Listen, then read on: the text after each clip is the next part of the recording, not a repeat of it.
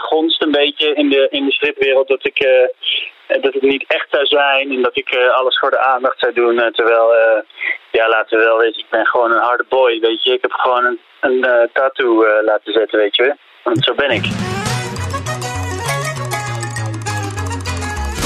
Stripjournaal. Robin Vink. Welkom bij deze podcast van Stripjournaal. Leuk dat je weer luistert. Ik ben er even een weekje niet geweest. Nu pak ik de draad weer op. En uh, praat ik je bij over het belangrijkste stripnieuws van de afgelopen week. En het was een beetje dubbel moet ik zeggen. Want uh, ja, vorige week, vorig weekend begon het met het nieuws dat uh, twee grote mensen uit de stripwereld ons hebben verlaten. Namelijk Jan Steeman en Mort Walker, een Amerikaanse tekenaar bekend van Flippy Flink. Daar ga ik over praten met Ger Apeldoorn, die echt een wandelende encyclopedie is als het gaat om strips en striptekenaars en stripgeschiedenis. Dus hij kan vast uh, een mooi eerbetoon aan allebei deze heren geven. Um, en er gebeurde heel veel afgelopen week rondom de Stripglossy Strip Battle. Een van de deelnemers is uh, behoorlijk de publiciteit aan het zoeken. Bijvoorbeeld door een tatoeage op zijn hoofd te zetten. Nou, ik ga hem zo eens even bellen of die tatoeage er nog zit. Um, dus in, nou, laat ik zeggen, een kleine drie kwartier ben je straks weer helemaal bijgepraat.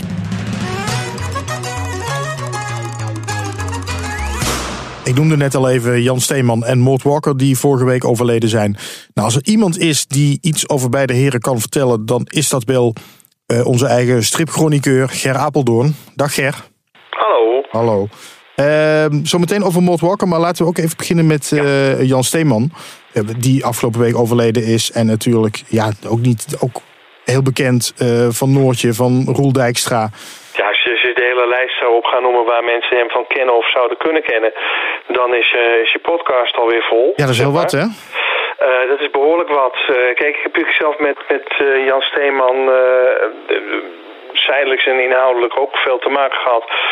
Uh, niet alleen omdat ik nu een boek aan het schrijven ben over de geschiedenis van het blad Eppo, waarvoor ik hem een half jaar geleden nog uh, uitgebreid uh, bezorgd heb en, en, en, geïnterviewd heb. Omdat hij in Eppo stond met Roel Dijkstra. Maar ik ben zelf als. ik ben, ben enige tijd geleden geboren. net op tijd om mee te maken dat ergens aan het eind van de jaren 60 Jan Kruis de de SJOS overnam. Zeg maar, dus de SJOS werd kreeg een nieuw SJOS, uh, van de Rebellenclub heette dat blad toen nog. En dat werd omgezet in, SJOS, in het blad SJOS.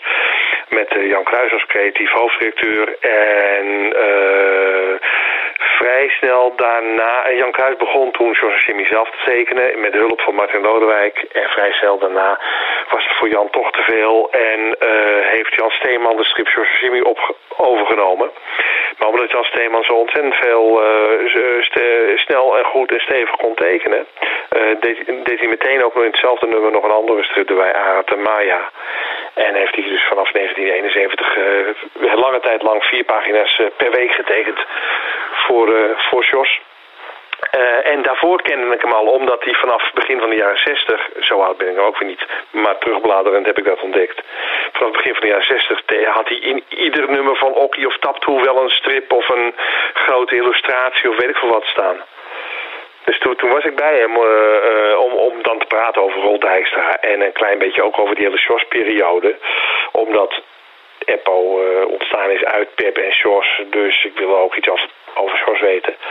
En uh, ja, nee, dat was inderdaad. Hij kon een strippagina per dag tekenen en hield hij precies per dag, hield hij, uh, per week hield, hij één dag over om uh, reclamewerk te doen. En dat was dan voornamelijk storyboards voor commercials.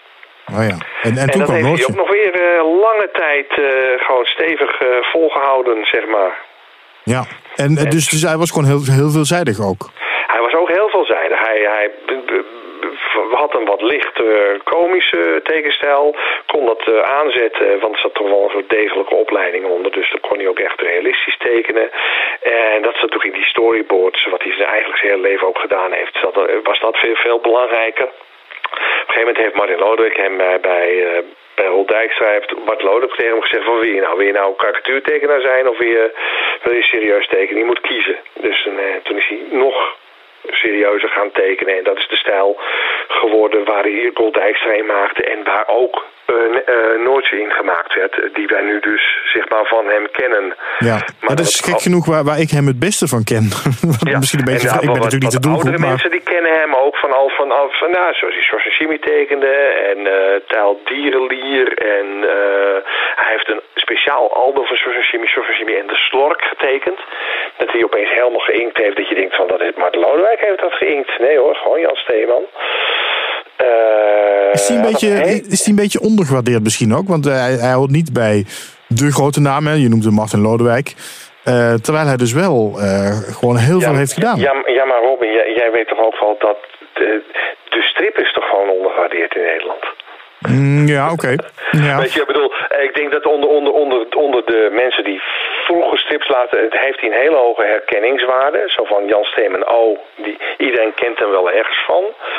Um, ja, en, en Martin Lodewijk is misschien een van de weinigen met Dick Matena, Jan Kruis. Mensen die, door, door, door dat stripplaf, dat, dat papieren plafond uh, heen gebroken zijn. Dus op die manier uh, kennen minder mensen Maar veel van hem is ook wel uitgegeven of, of nou, misschien niet heruitgegeven, maar in de tweedehandsbakken vind je, vind je Maya en Jimmy en de oude Holdijsters nog wel heel erg veel, moet ik zeggen. Ja. Dus, ik, ik eh, zag, eh, want dat die en Jimmy getekend, dat, dat, dat kwam ik nu pas achter door zijn overlijden. Ja. Ehm, en ik zag wat tekeningen van hem en daarvan dacht ik inderdaad van, dat is precies eh, de stijl van, van Jan Kruis die hij daar overgenomen heeft. En, die zit een soort Hollandse en ook Martin Lodewijk zit er wel een beetje in. En hij heeft ook nog een paar jaar lang uh, de grote boze wolf getekend voor Donald Duck. Oh ja. Via de Toner Studios. Uh, uh, dus ja, het was wel een beetje een chameleon, reclametekenaar. Hij heeft drie zoons die in de strip zijn gegaan. Theo is daar op een gegeven moment na, na, een tijd als eerste, maar op een gegeven moment weer mee opgehouden. En zijn andere twee zoons, die zijn alle twee ook storyboarder geworden. Ah, kijk. En recent heeft, toen hij dus stopte met Noortje, heeft zijn, uh, een van zijn zoons heeft Noortje overgenomen. Ja, ja. Dus. Ja, nou, Jan Steeman, we gaan hem missen. Um, en dat, ja. dat, dat geldt ook voor Mort Walker. Uh, ja. uh, Amerikaanse tekenaar van uh, Flippy Flink noemde ik al. In het Engels, help me even, Beetle Bailey? Beetle Bailey, helemaal goed en goed uitgesproken. Ja, ja, kijk. Jij bent bij hem geweest nog vorig jaar, ik geloof ben ik, bij Mort Walker, ben keer bij Mort Walker geweest. Ik, uh, Mort Walker is, is uh, Amerikaanse uh, striptekenaar en cartoonist die op zijn 94 is overleden. Dus dan gaan we terugrekenen. Dan weten we dat hij in 1922 geboren is. Ik heb het thuis even voorgerekend. Ja, en, uh, groot talent jong al een groot talent. Dus uh, op zijn twaalfde al tekeningen opsturen die geplaatst werden uh, in, in, in bladen en brieven, dingen en weet ik veel wat. En uh, vanaf zijn veertiende ook plaatselijke krant, gewoon een strip in de plaatselijke krant. Dus eigenlijk vanaf zijn veertiende al een betaalde tekenaar, zoals sommige mensen nu zeggen. Hij, is, hij heeft 80 jaar getekend. Toen hij overleed was hij wow. nog bezig, zeg maar. en zoals dat dan gaat, hij, hij, eerst probeerde hij cartoonist te worden, kwam de oorlog er even tussendoor. Toen kon hij met een beurs van de Tweede Wereldoorlog kon hij gaan studeren, ging hij journalistiek studeren. Maar voornamelijk omdat hij dan hoofdredacteur van het studentenblad kon worden. Toen is hij cartoonist geworden, heeft hij een paar jaar lang gedaan. Toen uh, vond hij dat dat niet voldoende verdiende. Dus toen probeerde hij een krantenstrip te lanceren. En toen werd in 1950 Beetle Bailey geboren. En uh, dat was een voortzetting van zijn cartoonwerk. Uh, wat um, als hoofdpersoon een, een, een, een luie student had. Uit zijn eigen, omdat hij zelf ook gestudeerd had uit die wereld. Maar sloeg niet zo heel erg aan. Werd wel verkocht, net voldoende om verkocht te worden. Maar ja, zei ze, ja, we moeten toch wat. Nou, gelukkig was er net een uh, oorlog uitgebroken in Korea. Dus uh, Bailey meldde zich aan in het leger en werd de luiste, de luiste soldaat ter wereld. He, de soldaat ja. die niks wil doen. Uh, cast van mensen eromheen. Die strip is in 1950 begonnen. In 1951 werd Flippy soldaat. En die loopt nu nog. Een van de langslopende, continu langslopende komische strips uh, door hetzelfde team. Dezelfde maker, omdat hij zo oud geworden is. Ja. Uh, en die strip, uh, die strip alleen al had hem uh, een plaatsje in de, in de, in de striphemel verdiend. Maar in 1954 bedacht hij ook nog een strip over een gezin. En dan haalde hij een andere tekenaar bij, Dick Brown. En dat is het High-End Lois, wat wij in Nederland kennen als de familie Achterop. Ik ken, ken ik niet, moet ik eerlijk zeggen. Uh, Dat stond vroeger achter op de Magriet. Ah, vandaar, en, oh, vandaar de familie Achterop. Er zijn een paar albums van gemaakt. En okay. iedereen die vroeger Magriet las, die kent de familie Achterop. En het is eigenlijk gewoon een sitcom op papier. Ja. Zeg maar, het gezinnetje, kinderen, vader een beetje, nou ja, een beetje zoals die, wat is dat? Is dat de Jumbo-reclame? ja, zoiets, ja. ja, ja, ja, ja. Beetje de dan, familie Dawson, maar dan op zijn Amerikaans. Ja, maar familie Dawson is eigenlijk een reactie, reactie daartegen, hè? Omdat dat zij Ja, hebben dus- bij de familie Dawson precies van, wij gaan, het, wij gaan het eventjes allemaal kapot fucken. Ja, dat is waar. Ja. Weet je, en, en dat, maar en, eh, maar dat, dat is een tweede, eigenlijk tweede successtrip. Toen had hij allemaal medewerkers en die gingen hij allemaal hun eigen strip eh, laten maken waar hij ook bij meehielp. Toen werd hij lid van, eh, van de club eh, van de eh, National Cartoonist Society, de club van striptekenaars. Maar die kwamen maar één keer per week bij elkaar om een sigaar te roken en foto's van blote vrouwen met elkaar uit te wisselen, zoals dat toen ging.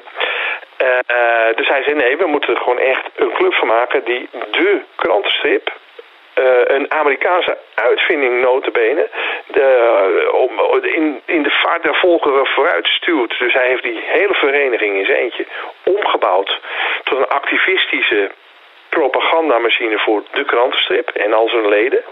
Met dingen als een heel mooi boekwerk waarvan iedereen een halve pagina biografie met een zelfportret. En Weet je, eh, echt eh, een museum op een gegeven moment. Oh, strips zijn iets waard, die moeten bewaard worden. Eh, dus dus in, in Florida een museum neergezet met zijn miljoenen die hij ondertussen verdiend had. En, ehm, en, en maar organiseren. En toen begin jaren 70, weet je, e- eind jaren 60. Ik heb nog wel een vorm van humor die ik nergens kwijt kan. Dat is een beetje meer slappe humor met, met silly en, en slapstick. En toen heeft hij nog een strip bedacht, Bonus Ark, wat in Nederland ook is uitgegeven in de stripcourier als de Ark van Zo. Bonus Ark heeft dan ook nog weer 15 jaar gelopen. High End Lois, dus de familie achterop, en Bailey lopen nog steeds. Uh, en dan vergeet ik nog drie, strip, drie strips op te noemen. Die man is een, een motor. En, en, oh ja, heel belangrijk. Ja. Uh, hij heeft in de jaren 70 een boek geschreven. Backstage at the Strips. Dat boek is een geschiedenis van de Amerikaanse krantenstrip. Plus een uitleg van Mort Walker hoe je nou eigenlijk een krantenstrip moet maken. Oh, een beetje zoals. Uh, uh, oh, ik kom niet op zijn naam. Van. van uh, de, de, ah, oh. Um, Cloud? Ja, die bedoel ik. Ja, die zit analytischer. En Mort Walker is heel praktisch. Die zegt, in dat boek staan dingen als... Have your characters hit over the head at least once a week. Heb je, en, nog één keer, wacht even. Nog één hoe keer. slim je strip ook is, één keer per week moet er iemand een klap tegen zijn kop krijgen... of uitglijden over een bananenschil of lang uitgaan. dat is wel een hele lekkere praktische tip, ja. Hele praktische Ja. tip. En, en, en hoe je een cast voor een strip samenstelt en, en, en welke technieken je kunt gebruiken. Hij lanceerde de term behanggrap. Dat is een grap die acht plaatjes lang hetzelfde is, alleen het laatste plaatje is anders. Uh, mensen als Peter de Wit uh, van Sigmund uh, zijn ongelofelijke Moordwolken fan. En Peter Wix, wij komen van dezelfde middelbare school af. Uh, dus dat delen we met elkaar. Uh, maar hij, hij is nog eerder bij Moordwolken geweest dan ik. Want hij is in, in de jaren tachtig al samen met Hanko Kolk naar New York gegaan. En daar hebben ze een aantal van hun helden ontmoet. Waaronder dus Moordwolker. En daar hebben ze een verslag van gemaakt in Apple. Mm -hmm. Uh, prachtig nummer met vier pagina's verslag van hun reis in New York. En uh, Peter de Wit, uh, andere dingen, die behangstrip, dat heeft Peter ook gedaan met zijn strip Stampede, dat soort grappen gemaakt. Ja, het zijn wel herkenbare ja, trucjes, zou ik bijna willen zeggen. Die, die, bijna, het, het varieert ja. tussen trucjes en, en, en dan hoe je ze gebruiken moet en op welke... hij heeft ook een heel stuk, er zit een heel hoofdstuk in over hoe je moet jatten van iemand anders. Zonder dat het enorm opvalt of zo. Ja, nou ja, en, en dan is er dus geen jatten meer. Dus hoe je, hoe je uh, grappen van andere mensen als inspiratie kunt. Ja, ja. En, en ook hele stukken over hoe, hoe, hoe, maak ik, hoe maken wij nu eigenlijk die grappen. Hij maakte die grappen voor, voor Beatle Bay, die maakte ze met een team. Uh, en ze hebben een heel specifiek systeem. Van één keer per twee komen ze ook bij elkaar. Dan moeten ze dus twaalf grappen maken. Ze hebben vier, vier, mensen, die maken alle vier twaalf grappen. Die grappen komen op midden op tafel te liggen. Iedereen leest ze en zet er A, B of C op. A is zo doen. B is even aan werken. C is weggooien. Als ze twaalf A'tjes hebben, dan zijn ze klaar. Uh, als ze dat niet hebben, dan gaan ze aan de beetjes werken. De C'tjes worden weggegooid en de beetjes uh, die niet gebruikt worden, die gaan in de kast. Mort Walker is nu overleden. Uh, er ligt nog een hele kast vanaf de jaren 60 met niet getekende grappen. Oh, wauw. Allemaal beetjes. Ja, allemaal beetjes. Moet nog even wow. aangesleuteld worden. Dat is wel fascinerend zeg. Gaat iemand daar nog iets mee doen? Ja, ja, ja hij, ik heb hem dan ontmoet en het is echt een, azel om het woordje niet te gebruiken, omdat dat zo'n artistieke connotatie heeft, zeg maar. Maar een supermens. Ik heb nog nooit iemand ontmoet die tegelijkertijd zo intelligent, zo sterk, zo creatief en zo sociaal was.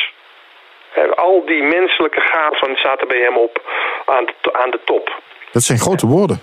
Ja, ik, ik ben zwaar onder de indruk van de ontmoetingen die ik met hem gehad heb. En dan was hij al boven de 90. Hè. Vier jaar geleden was hij in 91 of zoiets. En, en voor, vorig jaar nog een keer.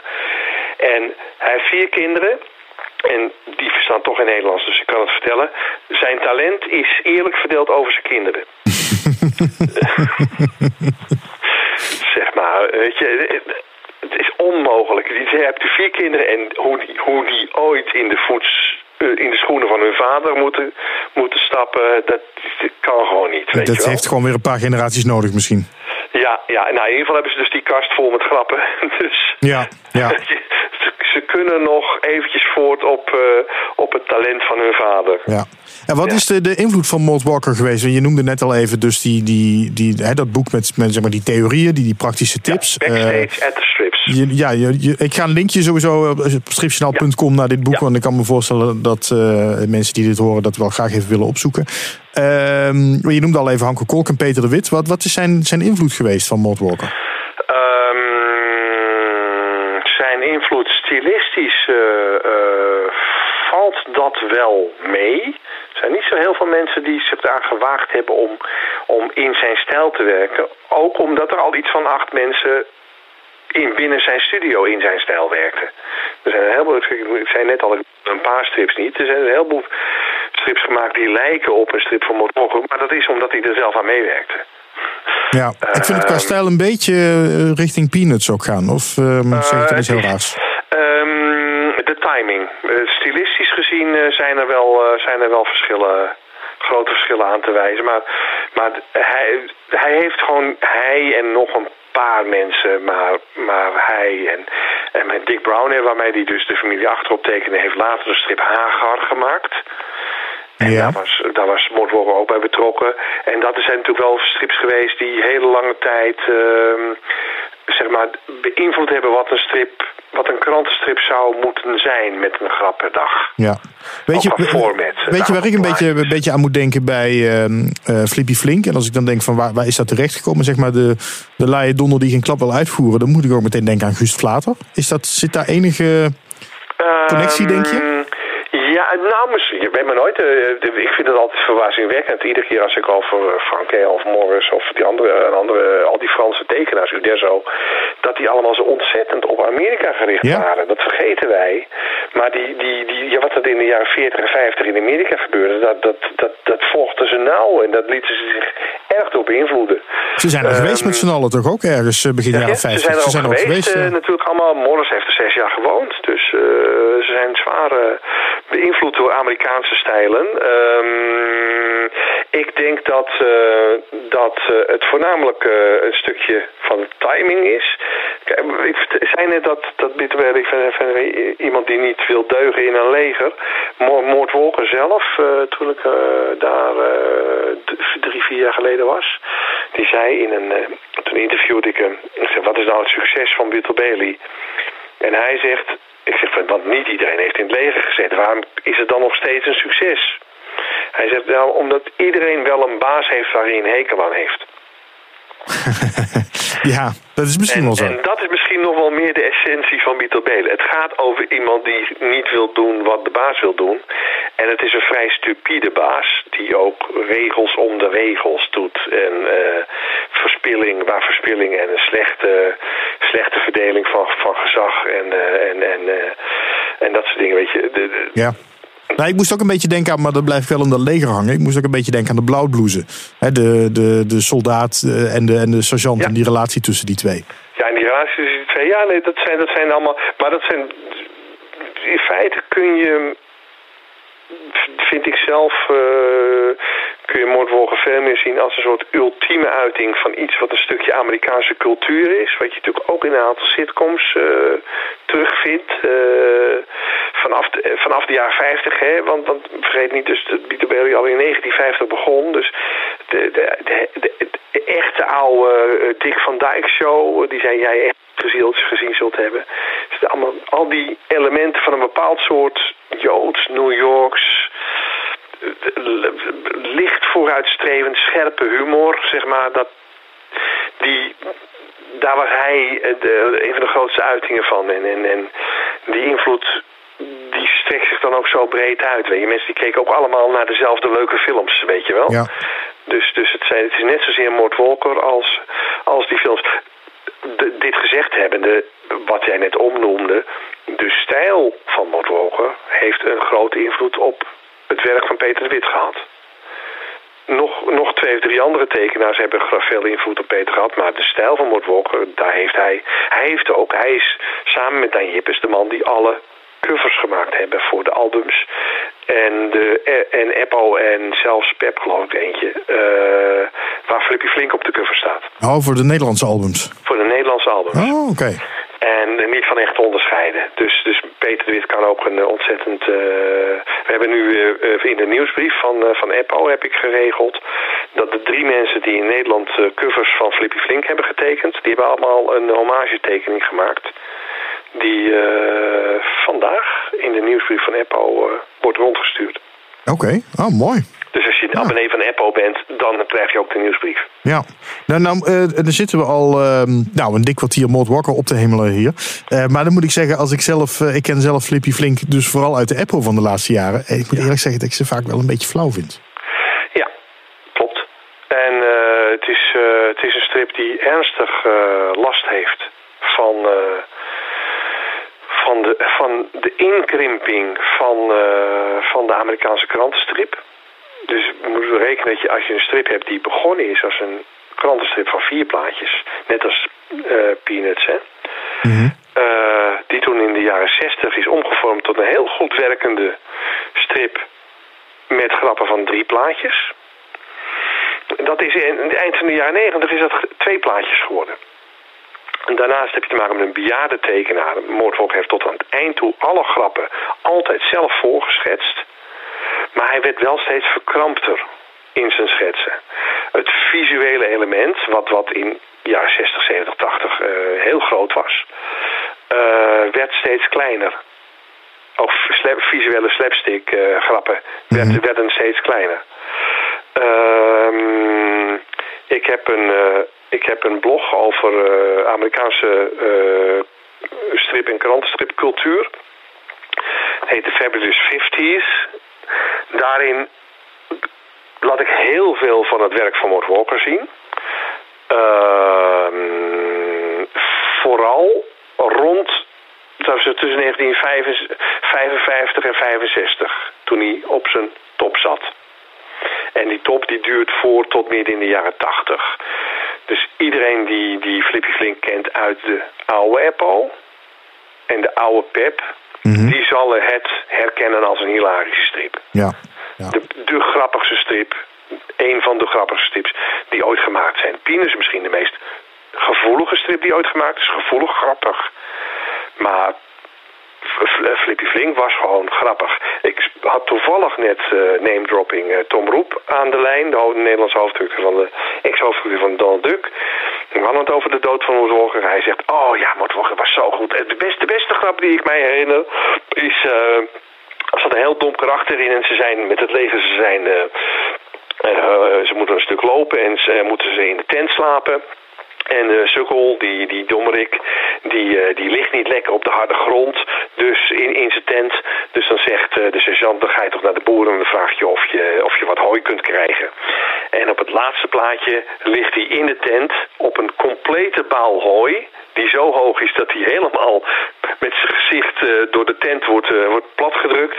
En zegt, nou, ik vind niet dat dit beter is. En weer leuk geformuleerd, maar ook, ook heel visueel. Weet je, Ja. ga wat hooi halen. Hij ligt op een hele bal hooi. Dus ja, dat is. En, en dat was met een hoge score. eh, Drie, vier, vijf keer per week. Eentje van dat niveau. Ja. Heel, heel goed de karakters. En dat kun je allemaal op mijn blog zien. Sterker nog, ik heb eh, afgelopen dinsdag heb ik op mijn blog, heb ik, eh, omdat ik nog heel veel eh, strips had die ik nog niet online gezet had, heb ik een, eh, een middagje besteed. Een overzicht van de eerste 30 jaar van, van Beatle Baby. Dan zie je vanaf 1951 van ieder jaar twee of drie grappen. Oh, mooi. Ik ga, ik, ik ga gewoon alle linkjes erbij zetten. Stripjournaal.com. Daar kun je dan linkjes terugvinden naar, naar, naar jouw blog, naar dat album, eh, dat boek waar we het net over hadden. Dankjewel Ger voor dit eh, m- mini-college. Nou, misschien mag ik het woord mini wel weglaten. Over ehm, eh, Jan Steeman en Mort Walker. Eh, je bent toch gewoon een wandelende strip-encyclopedie, merk ik. Ja. Ik denk dat we elkaar nog vaak gaan spreken voor deze podcast. Het lijkt me erg leuk. Ik, eh, je weet het, ik loop graag leeg. Dankjewel. Oké. Oké. doei. Stripjournaal. Robin Vink. Good day to you. It's Comic Experimental House again in the last couple of weeks of the strip glossy comic book battle. Ja, je kan het bijna niet gemist hebben, want striptekenaar Hugo Cerise is een echt publiciteitsoffensief begonnen. Eh, de stripbattle van de stripglossy loopt op zijn eind en dus wordt er gevochten voor iedere laatste stem. Hugo Cerise, Haas, Yes. of, oftewel, eh, ja, aan de lijn. Hey Hugo. Ehm, jij, jij doet het samen met eh, Ralf Brent en Shiro Di Rosso, dat zijn je tegenstrevers. J- jullie strijden om een plekje in de stripglossy een jaar lang. Publiek mag stemmen, dus eh, ja, niks is jou te gek om de aandacht te trekken. Afgelopen week heb je een tatoeage op je voorhoofd laten zetten. Ja, zeker weten. Ja, precies. En wat staat er nu op je voorhoofd dan? Er staat nu Vote Me. En dan de URL van, eh, van, de, van, de, van de stripglossy battle waar mensen naartoe kunnen gaan om te stemmen. Ja, met het idee van eh, zo kan iedereen die ik tegenkom zien waar die naartoe moet. Precies, ja, je wordt toch eh, elke dag ben je in contact met, met, ja, met toch vrij veel mensen. Dus als die dat zien, ja, dan worden ze meteen getriggerd om, om te gaan stemmen. Ja. En hoe bevalt dat, die letters op je voorhoofd? Ja, het, is, het heeft nog niet helemaal het beoogde effect gehad. Eh, het is ook wat, wat moeilijk leesbaar voor mensen en, en misschien toch wat abstract.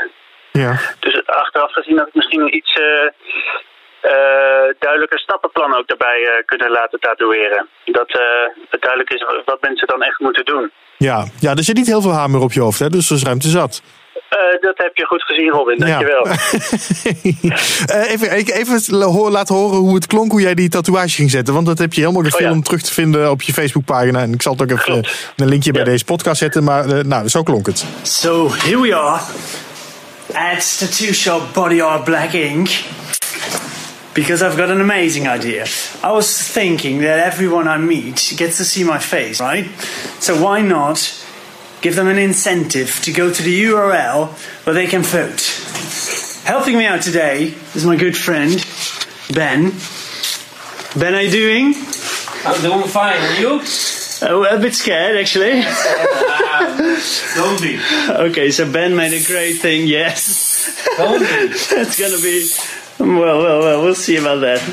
Okay, let's see if I can get into the chair. Thanks. Ja, lekker klinkt dat. Ja, wat, eh, wat vrij, het is ook vrij strakke huid hè, op je voorhoofd. Dus eh, dat, is, eh, dat is best pijnlijk. Ja, deed het pijn, ja. Ja, ja, ja, zeker ja. Ja, dan is je ook nog een E vergeten, toch?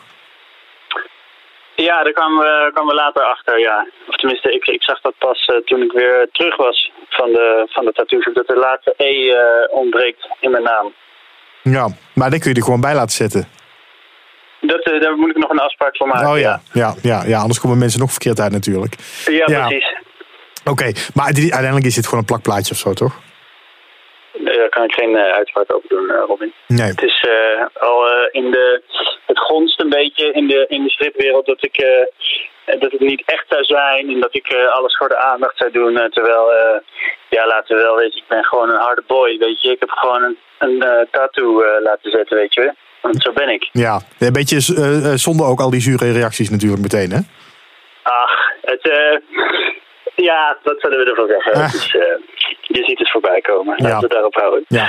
Maar goed, als ik jou dus met de stripdagen tegenkom, dan staat daar nog steeds, dan is volgens mij die wedstrijd al lang verlopen, dan staat er dus nog steeds vote, vote ja, me. nou ja, misschien doe ik mijn haarband om. Oh ja, ja, dat is misschien dan een goed idee. Ja, maar, maar je, het, het, het is wel meteen, ehm, eh, je pakt wel lekker de publiciteit zo. Je, eh, zelfs het AD gehaald, zag ik. Ehm, Klopt, eh, ja, was heel leuk. ja, goed bezig wat dat betreft. Dat is natuurlijk wel het idee. Dankjewel. Ja, nou, ik vind het wel leuk en ook belangrijk om een beetje sowieso out of the box te denken. Ik hou er gewoon van om een beetje gekke dingen te proberen. Dat doe ik in mijn strips, maar ik vind het altijd heel zonde als mensen die heel creatief zijn, eh, dat die dat alleen zijn binnen hun vakgebied. En dan zodra het erop aankomt op, eh, nou ja, financiën is ook zo'n bekende, maar ook marketing. eh, dat dan opeens alle creativiteit verdwenen lijkt te zijn. Terwijl ik dan denk van als je even de moeite neemt om ook eens op zo'n manier na te denken over dat soort dingen. dan kan het heel grappig werken. En misschien ook weer anderen inspireren om ook wat meer dat te doen. Ja. Maar in het begin was je, was je best wel stil toen die hele battle begon. En eigenlijk ben je pas ergens halverwege op stoom gekomen en toen begon je dit soort filmpjes te maken. Klopt. Ja, ik was eh, een beetje in die battle gerold. En toen eh, had ik het ook eh, redelijk druk met andere dingen en het niet zo aan mijn hoofd. En toen heeft Sepp van der Kade, redacteur van de Stripglossie, die, die vroeg mij van eh, hoe komt het eigenlijk dat jij, er, dat jij er nou eigenlijk niks aan doet? En toen, toen dacht ik van ja, misschien moet ik daar maar eens eh, iets aan doen. Eh, dus ik dacht van ja, wat doe je dan? Dan de rest op Facebook zetten, dat kan iedereen. Dus dan moet je het wel groots aanpakken, zeg maar. En toen dacht ik, nou, dat is misschien wel grappig om eh, al in te gaan. En eh, nou ja, van het een komt het ander. En voor je het weet, eh, zit je in de tattoo-stoel. ja. en, een, en een prachtig Brits accent. Eh, Hoe kom je daaraan? ja, dat eh, vragen meer mensen me. Ehm, ik heb dat eh, denk ik ergens gaandeweg opgepikt. Er is niet een heel goed verhaal bij. Dat moet ik er nog eens eh, bij bedenken. Dat ik dat Ja. heb gevonden op straat of zo. Nee, ik eh, heb altijd heel veel voorliefde gehad voor eh, Britse humor en eh, veel Britse tv gekeken. Dus wij dit aan mijn BBC, mijn nachtenlang BBC kijken. Ja, het klinkt echt een beetje Brits comedy-achtig. Je zou een hele goeie zijn, Oh, dankjewel. denk ik. Voor zo'n, ja. Ehm, even terug naar die battle. Do- Doet Giro Di Rosso nog mee eigenlijk? Of was hij er nou echt al uitgestapt? Nee, officieel sta ik in de finale tegen Ralf Brent. Dus eh, er, zijn, eh, er is één iemand afgevallen en dat is uh, Giro geweest in dit geval. Maar zij hebben een soort van eh, creatieve oplossing bedacht, om het zo te zeggen. Eh, dat ze samen de strip van Ralf hebben gemaakt. Dus eh, zij, eh zij battelen nu met z'n tweeën tegen mij eigenlijk. Oh, dus je moet wel al die extra power uit de kast halen nu. ja, klopt ja. ja. Want hoe staat het er nu voor, de, de stemmen? Het is- redelijk eh, 50-50 nu, geloof ik, hè? Nou, het valt mee. Ralf die staat wel iets voor. Ik heb eh, vanochtend voor het laatst gekeken. Het is ook niet altijd heel actueel. Toen was het eh 2,20 tegen, voor mij, tegen 2,90 van eh Ralf. Dus die, eh eh, het is even de vraag eh, of die verder van mij wegrijdt. Of dat we, dat we langzaam inlopen. Heb je nog meer plannetjes in de koker? Ik ben, eh, ik ben nu bezig met eh, bedenken hoe we de laatste week gaan inrichten. Eh, mijn, eh, mijn familie en naast de omgeving is er wat minder blij mee. Iedereen die ik spreek, die zegt ja, ik heb al gestemd. Laat me met rust. dus eh, eh, eh, ik... Ja, die zien dan eh, ook met die letters op je voorhoofd.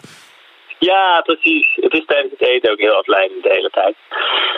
Maar ehm, nee, ik, ik, eh, ik, ik, weet het niet of er nog wat komt. Volgende week is op zich een eh, beetje vol weekje ook voor mij. Maar ja, we hebben nog maar eh, een paar, eh, ja, volgens mij, even kijken, vanuit de tweede tot en met de veertiende hebben we. Dus er moet eigenlijk nog wel even gas op die, eh, op die tank. Ja. Eh, dat zou wel leuk zijn. Tot, tot en met 15 februari zag ik ergens langskomen. Ja, klopt. Ja, ja, klopt. Kun je stemmen? Ja, ik had natuurlijk ook Ralf Brint gevraagd eh, eh, om even in, eh, deze podcast eh, te Ja. verschijnen. Ik dacht, ik ga jullie lekker tegen elkaar zetten. Krijgen we een Ja, mooie podcast oh, ja, ja, battle. ja, maar moet ik daarbij zeggen dat ik hem redelijk last minute heb gevraagd. eh, maar Ja, nog niks van hem vernomen. Dus, eh, maar goed, de- misschien hij is welkom voor volgende week. Want ik moet natuurlijk dan het een beetje gebalanceerd... eh, moet ik het Ja, wel doen? absoluut, absoluut. Ja, nee, ik vind het leuk om te zien dat hij. ik zag net iets voorbij komen op zijn Facebookpagina. Wat toch wel redelijk eh, buiten zijn eh, normale marketingstrategie lijkt te vallen, om het maar even zo te zeggen. Ja, hij heeft ook En een dat- filmpje gemaakt, zag ik. Ja, precies. Ja, en dat vind ik super gaaf. Want eh laten we wel het gaat toch een beetje om de lol van zoiets. En eh, ik vind het leuk als iedereen een beetje, eh, nou ja, wat ik net ook zei, buiten de, buiten de gebruikelijke dingen. Ik kan wel weer een cartoon tekenen met stem op mij, weet je wel, maar dit is toch veel leuker. Ja, ja, en nou ja, daar hangt natuurlijk, het is wel voor de grap, maar daar hangt wel een serieuze prijs aan vast natuurlijk. Ja, klopt. Ja, eh, als je eh, voor striptekenaars, als je je werk eh, gepubliceerd mag zien, dat is altijd heel tof. Dus dat is zeker de moeite van het strijden waard. Oké. Nou, noem jij nog even de, waar mensen voor jou kunnen stemmen. Dan ga ik zo meteen heel netjes Ralf Print noemen. Oh, heel goed. Nee, ga naar stripglossy.nl slash Hugo-Cerise. Dat is S-E-R-I-E-S-E. En dan kun je op mijn stemmen door een reactie achter te laten. Als je daar nou intypt, ik heb geluisterd naar je interview eh, via Stripjournaal, dan maak ik een tekening voor je. Oh, heel goed. Ja, je, je gaat nog wat publiciteit van mij er ook nog bij doen. Heel goed. Ja, dat doe ik Eh, gewoon. Zo ben ik. En dan eh stripglossy.nl slash Ralf-Brent. Ralf met PH en dan E B-R-E-N-D-T. Lekker makkelijke naam hebben jullie allebei. Eh, en ehm, ehm, ja, als je daar dan stripglossy van meldt, dan... ah, wat zal ik eens doen? Dan, dan stuur ik een stripboek op. Ja, oh, nou, dat is eh, misschien eigenlijk beter. Nou, ik eh, li- liever, een, liever een mooie tekening, ik hoor, eerlijk gezegd. Oh, nou, heel goed. Oké, ehm, ik wens je heel veel succes. Dankjewel, Robin. we gaan zien, nou, nog een week of twee wie het wordt. Yes, om je even te spreken. Oké, nou, cool. en eh, veel plezier met het mooie, die mooie tattoo op je hoofd. Dankjewel, dankjewel.